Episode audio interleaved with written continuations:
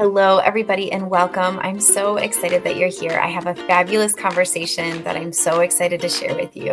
I'm joined today with Dr. Abby Jorgenson. She's an assistant professor of sociology and healthcare ethics at St. Louis University in Missouri and is a birth worker specializing in bereavement and bereavement support.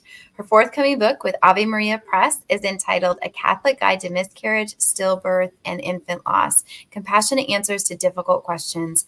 And it draws from her experience as a Catholic bereavement doula and lost mom. She lives with her husband, daughter, and friend in the city of St. Louis, where they enjoy playing board games and dancing. Welcome, Abby. Thank you so much for having me, Rita. I'm very excited to be here. I am so glad that you're here too. Oh my goodness. Abby and I just had a moment before we hit record, and I am so excited about this conversation, you guys. Mm-hmm. It's going to be so good. So, I want to start off, Abby, by just hearing about what led you down this path. How did you get started in this beautiful work? Absolutely. So I get to do this work in a couple ways. I'm not sure which one you mean, but I'll tell both if that's all right. Uh, I got very interested in supporting families, especially through really terrible things, and also in studying how we can support them better through terrible things. Uh, before undergrad, even uh, knowing that I wanted to study families, I wanted to know more about families and what society could do to help them. And it was while I was in undergrad that I really started realizing how little support there was out there for families who were experiencing a perinatal loss. So that's a miscarriage where a baby dies sometime between conception and 20 weeks gestation that includes a stillbirth where a baby dies somewhere between 20 weeks gestation and their birth. And that also includes infant loss where a baby dies sometime between birth and their first birthday. So realizing that this period from conception to their first birthday is so fraught, it's so hard, it's so common for families to lose a child during this time period. One in four pregnancies ends in loss. And thinking about how little support we had, that really helped me realize that that was where I was called. That was what I needed to be paying more attention to. It's not the only thing I get to study, it's not the only thing I get to do in the birth world, but both in my academic work and in my work in the community, bereavement has been the driving force for a very long time.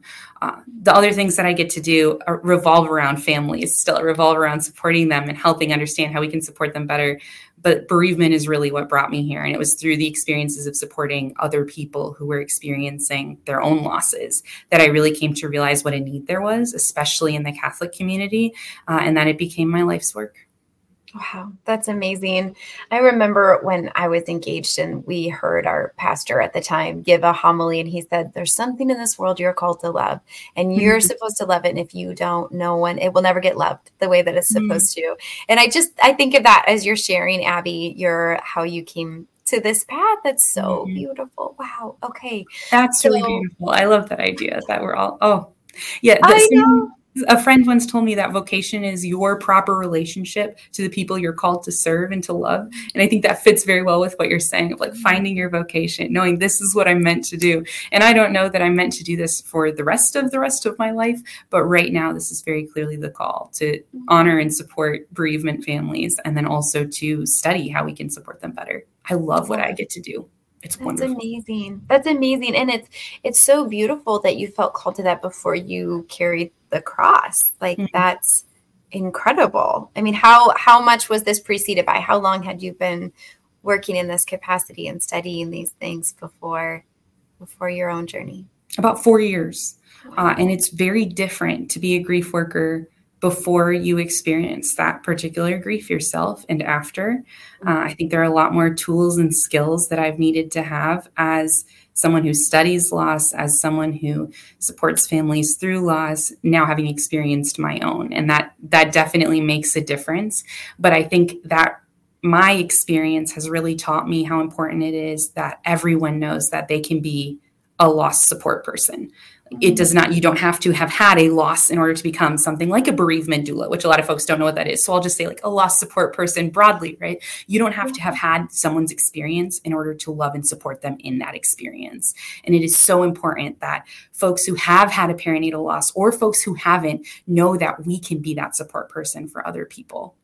Yeah for sure for sure. So tell me what a bereavement doula is So, uh, can I start with what a doula is? That might be yes, a yes. good segue into this situation. Good uh, idea. I'm curious, Rita, do you know what a doula is? Have you come across doulas before? I do. I Okay. do. Um, All right, yeah. I'll get to define it still for anybody else who doesn't know. I'd love to share that with them too, but I want to hear how you know what a doula is in a minute too. Okay. um, yes. A doula is a medical paraprofessional or a non-medical professional. Uh, so I'm not a doctor. I'm not a midwife. I'm really glad that I'm not. Instead of dealing with or focusing on someone's physical health, I get to be with them in their mental and emotional health throughout the process of pregnancy, birth, and postpartum. So that means that I provide physical support. I help when people are laboring. I help when people need ideas of how to get more sleep or how to deal with nausea or things like that. That means that I get to provide informational support, helping folks find the resources or learn about their options. What even are their choices in certain scenarios?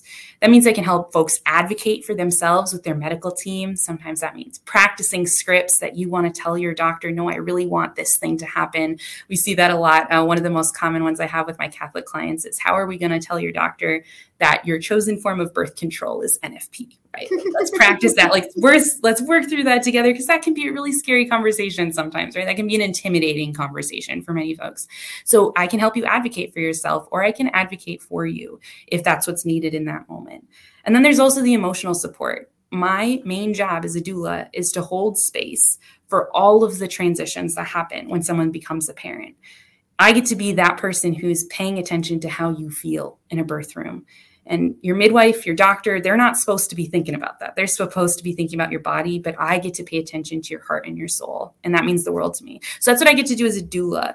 A lot of doulas are birth doulas, a lot of doulas are postpartum doulas. I am also a bereavement doula, which means that I get to hold space for that transition into parenthood when a baby doesn't survive. So when families experience a miscarriage, a stillbirth, or an infant loss, they can call me. So sometimes I get the call before uh, a loss has occurred. If we know that baby has some kind of condition that's making a, a long life look pretty unlikely, then someone might call me so that I can start serving them then. Sometimes I get a call when someone has realized that they're having a miscarriage and they don't know who to turn to. They need someone to be there for mental and emotional support in addition to that health support that we were talking about, right? Uh, and sometimes it's decades later. I had one client who it had been five decades since the loss of her daughter. And she told me, I found you on the internet and I just needed to tell someone because you're only the third person that I've ever told about my daughter. And I just need to talk. I just need to share that story, right? So I think sometimes people think doula, they think you show up in a room for a live birth. And that's a big part of it for a lot of folks. But I have the honor of getting to witness births and birth stories, even from decades ago, and to help families prepare to welcome their child, even if the child has already passed away. So that's a little bit about what doulas do and what bereavement doulas do. Rita, I'd love to hear how you'd heard about doulas because we're becoming more of a thing, which I'm grateful for. Uh, but if it's folks hear about us in all sorts of ways. Yeah, um, actually, it was. Uh, we moved about six years ago, and a dear friend of mine, before we moved, she was trained as a doula. Um, so we had kiddos about the same ages as each other. She was just Mm. one of those friends that we like both like we were both pregnant and then we were like like the kids were three months apart and then two months apart and then two weeks apart. Um and right before her and i had our first like shared pregnancy time um she stopped working as a doula because she was i think it was her third um kiddo or something and she was like i just can't do this with the family and Mhm. you know stop at any um hours and she was still working as a nurse in the office too so it was Mhm. it was a lot um so but yeah it was it was largely through my girlfriend That makes sense. That's beautiful. And she was a birth doula, I assume? Yeah. Got it. yeah amazing wow so interesting so getting started as a bereavement doula was that primarily because of watching families go through this Okay. Yeah, and realizing that uh, we needed more, we needed better help for the families that were going through this. And I just started looking into grief support. I was an undergrad at the time, and so I had access to a whole lot of different articles and books on how to support people through grief and what do the studies say. I could I could get those studies, I could read those studies. Now I get to write those studies, which is amazing to me. Like I'm so grateful. Uh, but that idea of needing to know more and feeling like if I'm the best that society has to offer, I need to be a lot better than I currently am. And I'm really grateful to my mom for preparing me for that. Uh, I was homeschooled, and my mom took me to a lot of funerals growing up. Wow. Because we didn't really have a schedule that we needed to adhere to. And her thing was, we don't let people grieve alone. So we showed up at all these funerals of people that I never met before in my life. Um, I, I, always say I had my funeral planned before I had my wedding planned because I knew I was going to die, but I didn't know if I was going to get married. and the idea of get, seeing all these different funerals and just being around it, being like, oh, like I really like that song. I don't care for that reading. Like I really had this this sort of familiarity with funerals that I really appreciated because of my mom taking me to so many of them. Uh, and it wasn't until college that I realized that that was kind of weird society. it was like a little bit strange. Um, uh, we were at a very famous funeral of someone who died, a, a, very famous person who had died during my college years, and my whole dorm was in line uh, for the wake. And so many people kept saying, "Oh, I've never even seen a dead body before." Like, what? Like, you're a college age student. You've never been to a funeral. And it really just shocked me that so many people were unfamiliar with death or unfamiliar with grief. And I don't think I'm was at the time or even now I'm comfortable around grief. I want to make that distinction that like being familiar with it, familiar with death, familiar with grief is not the same thing as being comfortable. Like the idea of death goes against everything that we know, right? Separating the soul from the body. That's not how we were created right? That's not what it's supposed to be. And then it's really not supposed to be that when it's your child, when it's your little baby. And so that idea of being familiar with grief, the idea that, okay, I might be better positioned than some other people to r- go running into grief, run, like seek it out, try to help people in this situation because I'm familiar with it not desensitized and not comfortable, but familiar with it. And so that became a really big part of what I did. And then I realized there was a name for that bereavement doula um, after I'd been doing the work for a while. Then I took a, an expected live birth doula training a few years after that because um, bereavement work is really hard to do sustainably, both financially and emotionally. And then getting to incorporate more expected live births into my practice has been really beautiful too. But I think most people become a birth doula and then become a bereavement doula. I had sort of the reverse there. Um, but I'm just so grateful that I came in through death. I'm so grateful that I had that upbringing that really made me familiar with it. Uh, and I think that has been God's and my mom's gift to me that now hopefully I can use to give others as well. Mm, that's so beautiful. It's so amazing, isn't it, to stop and with what what you know now about where you are in your journey, like to look back and be like, oh, this was planned, this was mm-hmm. ordained, this mm-hmm. is. It's just so beautiful to have the eyes to see because I think a lot of times we don't reflect through that lens of this is this is why. Um, I personally, I had um, I've been working in this capacity with helping couples with infertility long before I knew what it was like to carry the cross mm-hmm. of infertility. I like got into this and we had little kids. We had four kids in seven years. And I was like, oh my gosh, we're always gonna have babies. Right. Like I started to have this like, oh boy. And then we had five years where we couldn't get mm-hmm. pregnant. And it just was so heavy, but so beautiful to mm-hmm. like be able to carry that cross with others, even mm-hmm. though, right, that wasn't what I would have wanted. Mm-hmm. Um, you know, but it just, the Lord gives us what we need to be able to do those things yeah. better. Um, and yet, then too, there's, there's such a beauty in the ashes. Um, and, and I want to, I want to say this to, to talk about your own personal journey then, because I, mm-hmm. I think that like just really struck me a, about you when you were sharing that it was the bereavement doula that happened before your own losses like mm-hmm.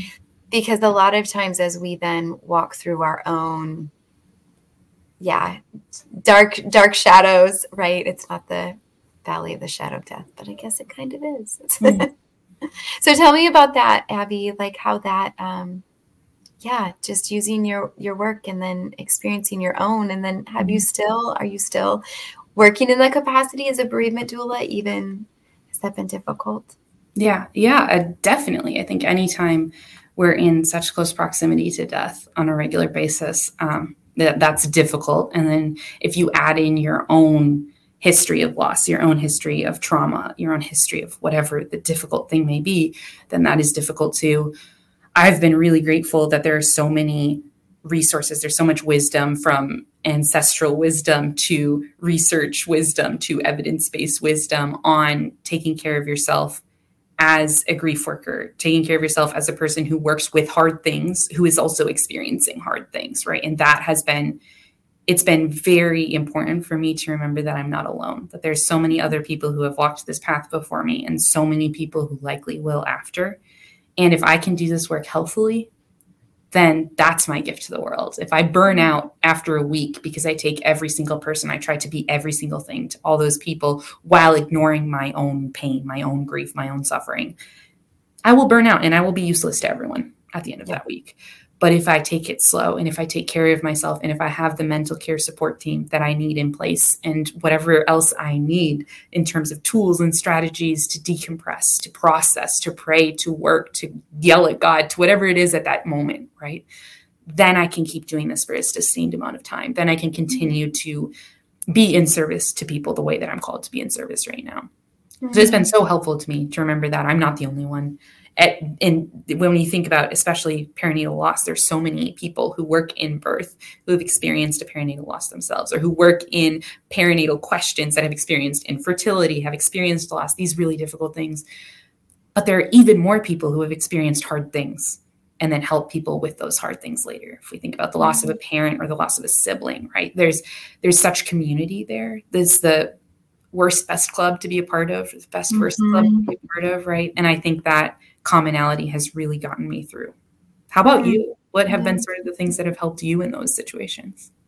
You know, I think um, in in a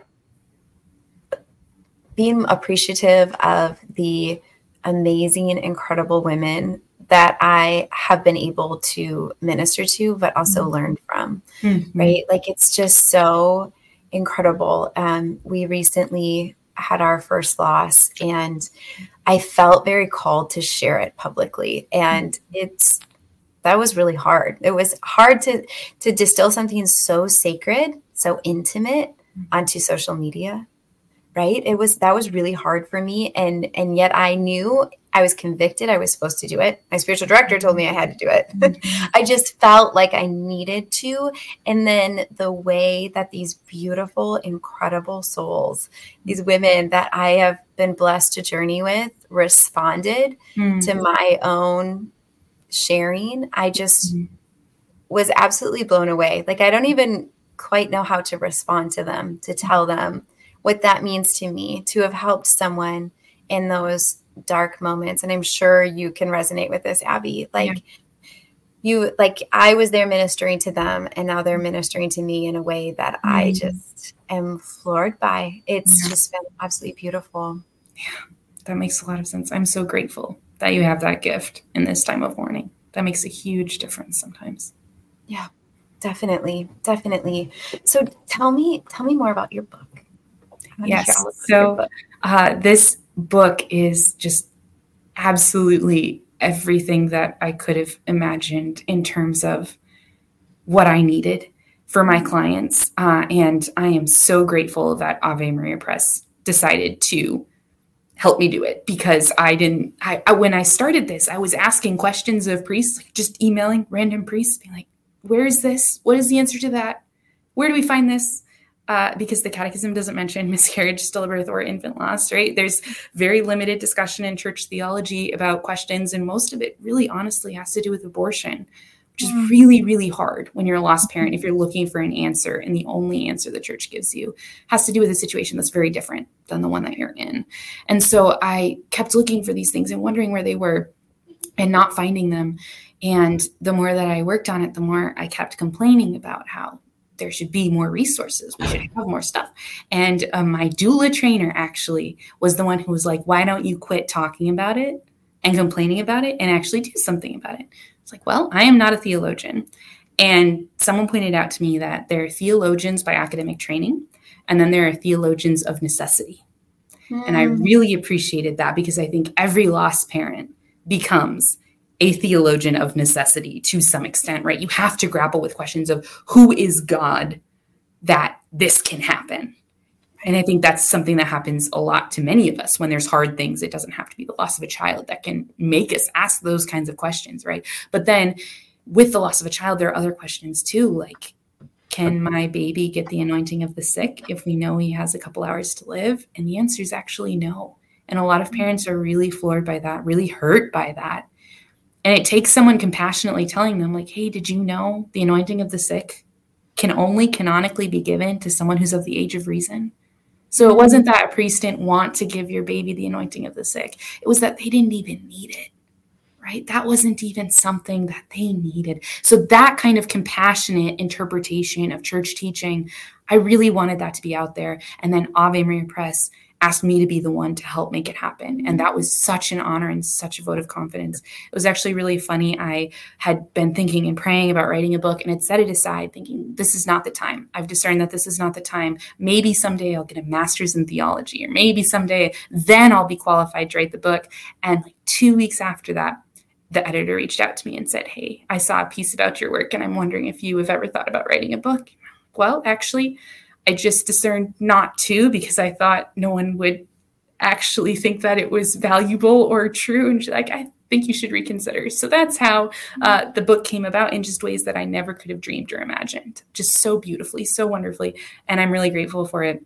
So the book is set up as a Q&A the questions that families ask me, that priests ask me, that deacons ask me, that people who have Catholic friends but aren't Catholic, so they don't really know like what's this whole deal about baptism? I don't know why it's a big deal, right? All of those people asked me. So I took those questions, I made this list of all these questions that I could think of that are the really common ones around Catholic teaching and Catholic support. And then I arranged them into each chapter being about a different person.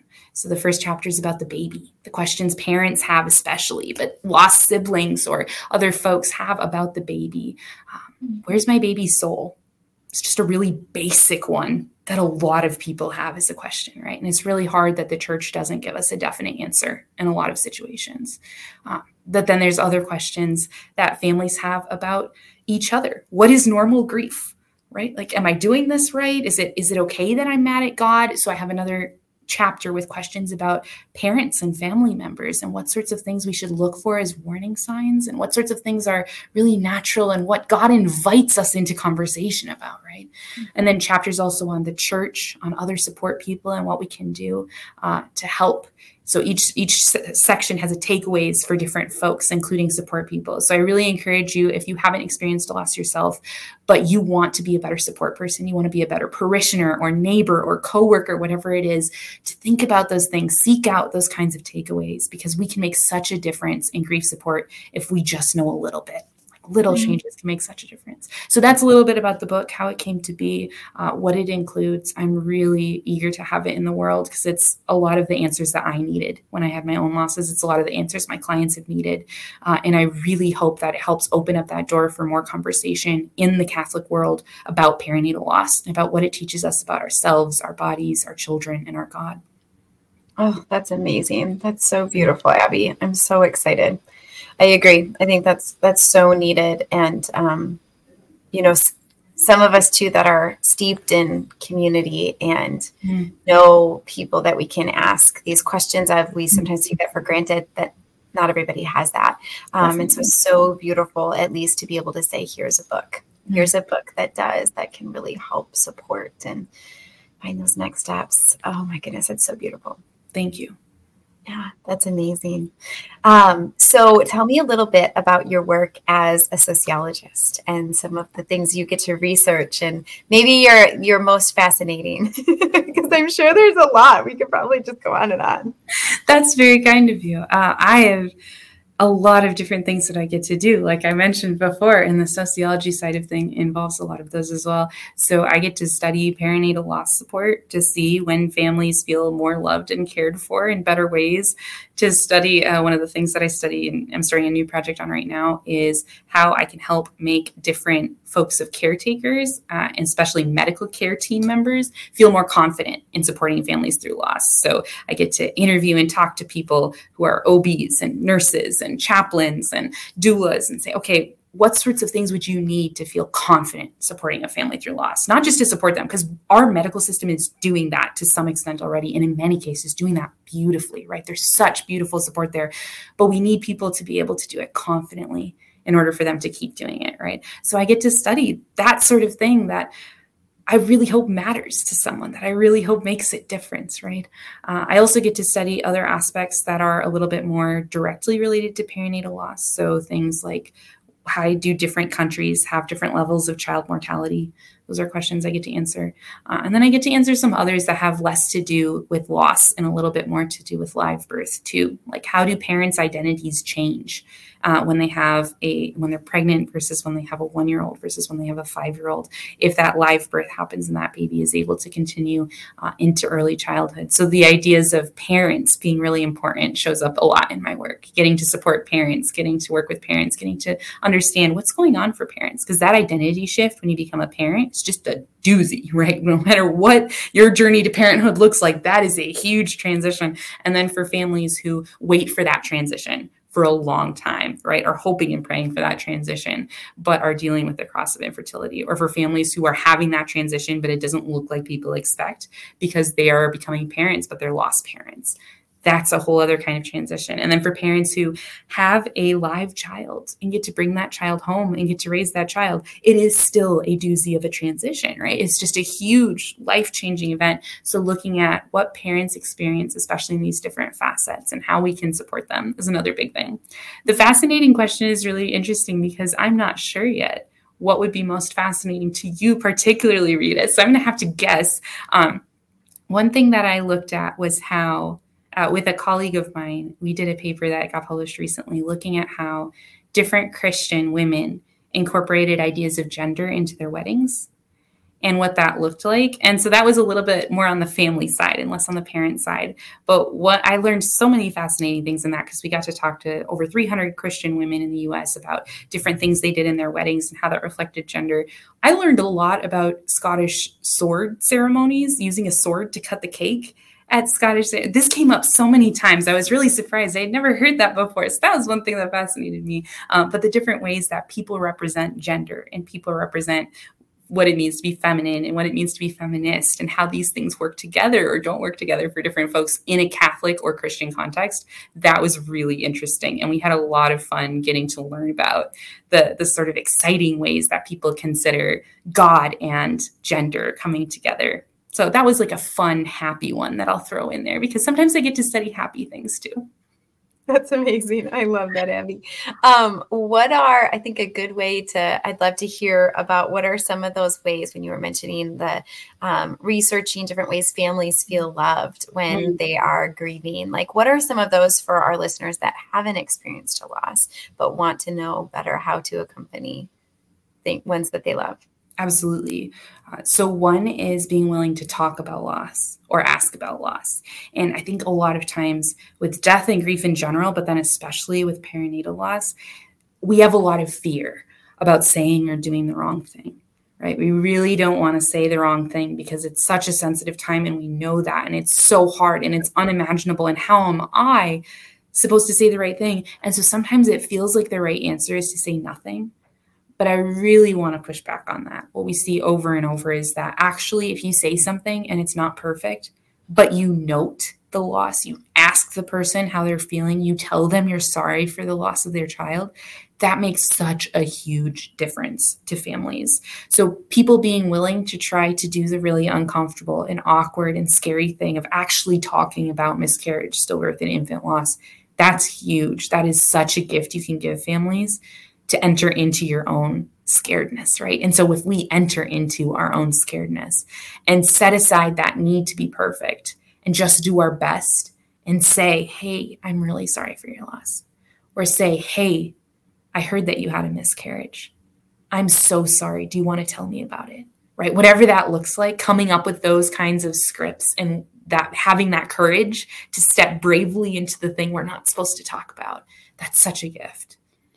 Another thing that a lot of folks always want to ask is, what gift can I get for families? I think a lot of people have this immediate assumption of like, I need to give, I need to send something, right? Uh, and sometimes that comes actually from like a fear of saying anything or being in real relationship with the person, right? Like, what if I have to sit and listen to the story of the birth of their dead child? Like, that sounds terrifying, right? So I'll give a gift instead. But I think more commonly it comes from this urge to make sure that someone's taken care of right? So this idea of, okay, can I send a meal? Yes, absolutely. I think sending a meal is the number one concrete financial thing you can do after someone experiences a loss. Like if you are not close by, send a dine in gift card or a DoorDash gift card. Like that is such a, a great gift a lot of people ask about getting a, a teddy bear or a, a, bracelet or something beautiful with a child's name on it. I think those can be really beautiful as well. But I think that food, that basic human necessity, is just such an important aspect when we are grieving. And so I, I often encourage folks to default or at least start with getting someone food, getting someone coffee as the, the first sort of gift we give. Um, I also think that listening to stories is my last of my three suggestions here there is a lot of research that shows us, and my own experience would really highlight this as well, that people who get to share the story of their child's existence, even when it's very brief, feel more loved, feel more supported, even if that's really, really hard for them. So, somebody who tells you the story of their miscarriage or tells you the story of the time they met their child, but they were already dead, if you get to be the recipient of that story, that is a huge gift but that is also a really scary place for some of us to be right? To to receive the story of something that's so hard to even imagine or think about. So a couple of tips that i have if you get to listen to someone's story or if you ask someone do you want to tell me about what happened? Do you want to tell me about the birth of your child? One thing is silence is not a bad thing. We can sit in silence and that's okay. Another thing is physical touch can be really powerful so, a lot of times after I get to hear the story of somebody's baby's birth, I might just ask if I can give them a hug. And that's all, right? We don't have to come up with the perfect thing. We don't have to have the perfect wisdom to share. We don't have to solve it. And that's the last part of this as well is that nothing we say or do is ever going to make it better. And I often tell doulas when I train bereavement doulas, like, it is not your job to make things better. It is just your job to make sure that people don't go through this suffering alone. And I think that's something that we all can do, even if we're not bereavement doulas, like knowing nothing I say is going to fix this. Nothing I say is going to bring this person's child back. But if I can receive their story and give them the space to share their child with the world, I'm sure they expected to share their child with the world in so many other ways, right? Pictures on Facebook and birthday parties and graduation photos and a wedding dance and so many other things that they won't get to have. But we can give them the gift of getting to share the story of that child with someone, even if it's hard for us. So, receiving that gift, listening, maybe offering that physical touch if that's appropriate or if that's easy to do. And then knowing that that is our gift. Our listening is our gift. We don't have to solve anything as the support people. We can't solve anything, but we can make that person feel less alone. I think those are my my big tips. I think that's beautiful. It's so it's so true too because we we never really know I remember being afraid that I would say something when uh, something really taboo that I didn't realize was taboo, right? Like there could be more, or there. Mm-hmm. And as you go through it, I remember thinking, if someone says that to me, I don't know what I will do.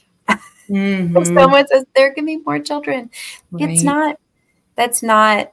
It's it's the the one that I lost yeah. that I'm mourning, and so I don't need to hear that. But being present with someone that will listen or will see you through it and acknowledge the beautiful life and that you're changed because of that life. That's that's all that we really need as we go through that. It's so beautiful. I love that abby. How can people find you? Obviously your book comes out in april so yes. everybody get the book but how can they find you other than that? Uh, I have a couple of different websites folks can check out. So, my main one is Abby, the sociologist doula. Um, there aren't that many sociologists doulas, so I should be pretty easy to find that there. And that's a great resource for people who are expecting or hoping to expect, who are looking for grief informed resources, being pregnant after a loss, that sort of thing. Uh, I also run bereavementdoulas.com, which is a resource for folks who are interested in becoming a bereavement doula or just interested in sharpening some of your support skills, even if you don't want to become a full bereavement doula, right? Uh, and then my uh, other website, Catholic Bereavement Doula, is the one where Catholics specifically can find resources, ideas, and more information about the book uh, once it's available. Beautiful. Amazing. Thank you so much for your time today, Abby. This was so good. For all of you listening, I pray that this blesses you in some way, or please share it with someone that you know and love that maybe is going through something really heavy and really hard. I think Abby is such a beautiful wealth of information and support. And um, whether you know somebody that's carrying something heavy or wanting to be a better support person, please um, share her. Help me share her with the world. Thank you so much again, Abby. And I hope you all have a good rest of your day.